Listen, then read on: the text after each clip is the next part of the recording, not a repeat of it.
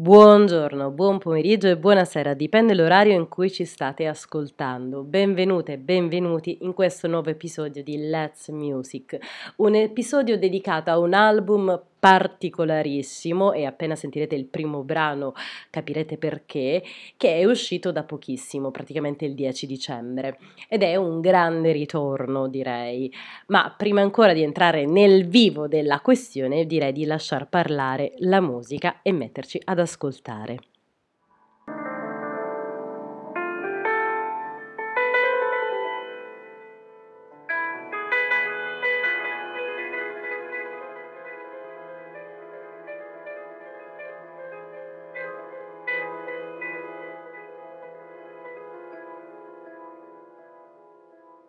The devil's always preying on the weaker souls. All that we can know. It was all good just a week ago. Prada carry-ons off the Mykonos. Celebrating life on white sands, but. E quello che abbiamo appena ascoltato non è il nuovo album di Pusha T, la cui voce in realtà è quella che abbiamo appena sentito, ma eh, è il primo brano dell'album di cui stavo parlando, di cui potreste intuire la, uh, l'autrice, la cantautrice, eh, dalle note che abbiamo sentito all'inizio e dallo strumento che abbiamo sentito come intro. Sto parlando di Alicia Keys. Eh, questo è il suo nuovo album, Keys, che è un album molto particolare che mi ha colpito immediatamente perché è costituito da ben 26 tracce. Ehm, la metà delle quali si chiamano originals, sono tutte canzoni praticamente suonate al piano, ehm, e l'altra metà invece si chiama Unlocked, che sono praticamente dei remix eh, delle canzoni precedenti, tranne a parte due, eh, due brani che sono comunque stati pensati semplicemente per la versione Unlocked. Ed è veramente molto interessante, innanzitutto perché è un album di una completezza incredibile e un po' perché Alicia Keys sembra voler tornare a quelle sonorità che l'avevano caratterizzata nel suo album di debutto, Song in A Minor. E lo fa in entrambe le maniere perché se voi avete già ascoltato il suo primo album eh, vi ricorderete che c'era un grosso tributo alla musica classica che però lei mixava già allora abbastanza semplicemente ehm, con sonorità del soul ma anche dell'R&B eh, ma anche appunto sonorità più elettroniche.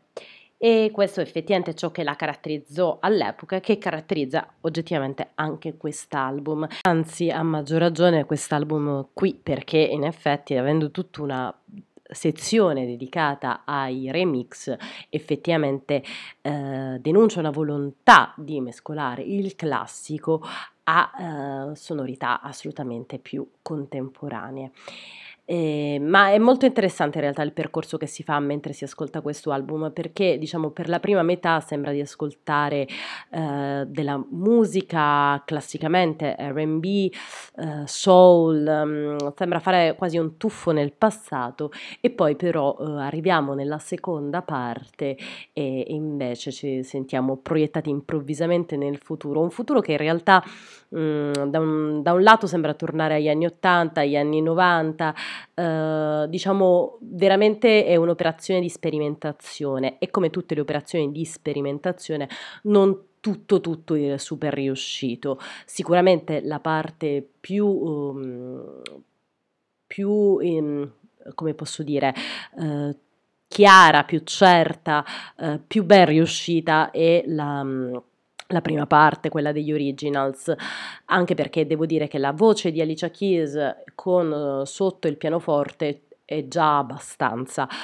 Ehm, mentre appunto quando si passa alla seconda parte si deve andare più a, a una volontà di ascolto più sperimentale, più vediamo che cosa ha creato questa volta eh, questa cantautrice insieme ai suoi producer ma io direi che è arrivato il momento di tornare a dare spazio alla musica e ascoltare insieme il singolo che ha fatto da capofila a questo album, cioè Best of.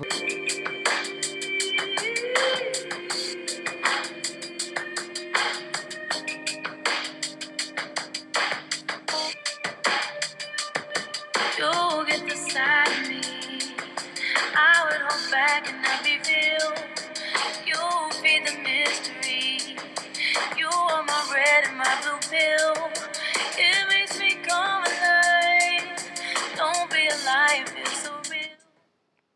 E questa era Best of Me, una canzone che da come potete aver già sentito fluisce in qualche modo e che eh, ricorda, se la si ascolta tutta, in effetti anche delle sonorità molto vicine a quelle di Sade. Eh, di cui in realtà eh, vi abbiamo parlato, anzi non ho parlato io, ma vi ha parlato sicuramente Laura De Santis in qualche articolo del Salotto della Resilienza Creativa. Quando dico che questa canzone fluisce, sto usando un termine che si può in qualche modo ricollegare a tutto l'album e soprattutto alla prima parte. Eh, infatti anche la stessa Alicia Keys eh, in alcune interviste ha detto che effettivamente questo è un album che le è uscito, eh, che le è fluito fuori naturalmente, che è stato estremamente naturale ehm, registrare quest'album e in effetti si percepisce assolutamente. Dice in realtà Alicia Keys dice anche che mh, da Song in A minor che lei non registrava un album con tanta naturalezza. E in effetti questo è assolutamente palese pure all'orecchio dell'ascoltatore e dell'ascoltatrice, che appunto eh, questi due album sono legati in qualche modo da un percorso molto simile e seppur diverso, visto che sono praticamente passati vent'anni. Eh, all'epoca Alicia Keys aveva eh, 20 anni appunto, adesso ne ha 40 e ha creato un album che in qualche modo si ricollega al suo primo, ma allo stesso tempo ha eh, tutto il peso degli anni eh, di esperienza che eh, la cantautrice ha fatto. E come quindi a 40 anni eh, Alicia Keys è riuscita a tornare all'istinto musicale delle origini in qualche modo, ma allo stesso tempo eh, è riuscita anche a, ad andare oltre dedicando un'intera parte del suo album ai remix, cosa che in qualche modo l'ha sempre caratterizzata nel suo percorso musicale, ma che questa volta ha portato a un livello successivo dedicando tutto il lato B del suo album ai remix, quindi è effettivamente un percorso estremamente interessante, sia quello fatto da Alicia Keys per arrivare a registrare questi brani, a pensare a quest'album, sia eh, trovo che sia un percorso molto interessante per chi ascolta eh, tutto l'album. Questo è uno di quegli album che va ascoltato integralmente, secondo me, lasciandosi anche sorprendere dalle sonorità a volte anche inaspettate, dei cambiamenti che una canzone eh, eh, può fare dal lato A al lato B e proprio per questo eh, vorrei farvi ascoltare una canzone che secondo me è assolutamente esemplificativa di questi cambiamenti e ve la faccio sentire prima nella versione originals e poi in quella unlocked e, e poi ne parliamo insieme.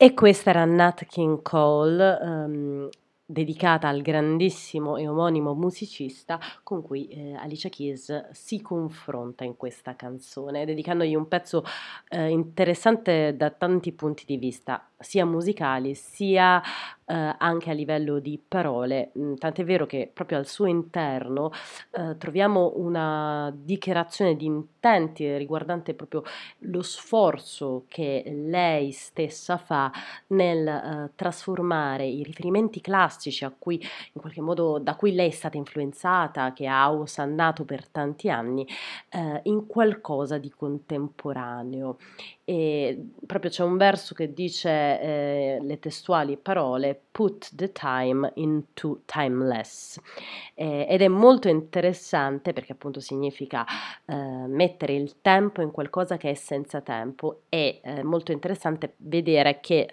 Uh, il riferimento al senza tempo è a Nat King Cole e il tempo sarebbe la contemporaneità. Eh, quindi diciamo appunto è una dichiarazione di intenti molto interessante, ma anche un percorso mentale eh, particolare da fare. E, ehm, e, e, quindi io vi consiglio proprio l'ascolto di questa canzone perché eh, l'ho trovata estremamente affascinante da tutti i punti di vista. Però detto ciò, proprio perché questa canzone eh, fa il proprio confronto con i classici, voglio utilizzarla per farvi ascoltare quali sono le trasformazioni che i brani originals dell'album OK um, subiscono nella parte Unlocked e quindi vi faccio sentire Nat King Cole Unlocked e niente, vi lascio la sorpresa. So unforgettable, more than incredible. More than a metaphor, more than you're ready for. More intellectual, more than electrical, glowing like Edison. I'm more than ahead of them. I'm over the head of them, more than a spectacle. I could do more than a weapon could. Cause I'm loaded but deadly, yeah, I'm undeniable. I'm unbelievable. I'm undefeatable, I'm pretty powerful. I'm so high, I'm unreachable.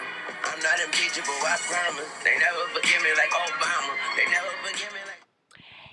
E questa è la versione unlocked della canzone ascoltata poc'anzi, è completamente cambiata, anche perché oggettivamente è un featuring con Lil Wayne, quindi c'è anche una parte rap rispetto alla precedente.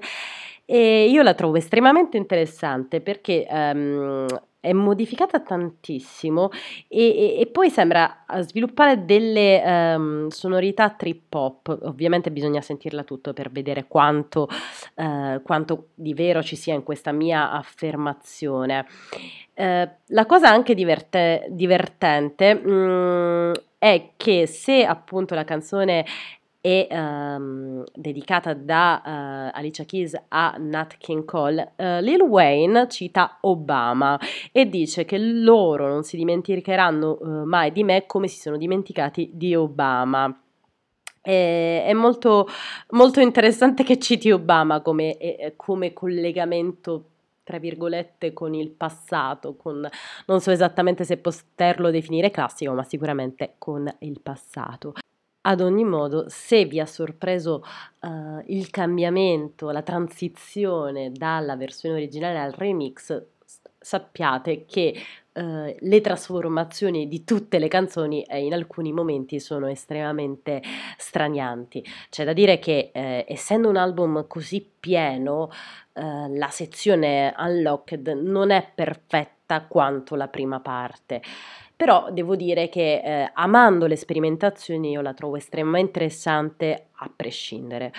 Quindi proprio per questo vi consiglio eh, di dedicare un po' di tempo, a un, un, breve attimo della vostra giornata all'ascolto dei Keys di Alicia Keys, eh, perché devo dire che l'ho trovato da tutti i punti di vista uno degli album più interessanti del 2021. E a questo punto io mi chiedo che cosa ci aspetta nel 2022. Non so se da Alicia Keys, perché è appena partorito uh, questo album, ma uh, sicuramente dagli altri artisti e dalle altre artiste del panorama musicale internazionale. Um, detto ciò, Uh, io direi che vi saluto, se avete suggerimenti di ascolti musicali fatecelo sapere nei nostri social, così io mi metto all'ascolto e magari posso dedicargli una puntata di Let's Music. E niente, vi lascio, vi auguro buona serata, buona giornata o buon pomeriggio e al prossimo appuntamento. Ciao!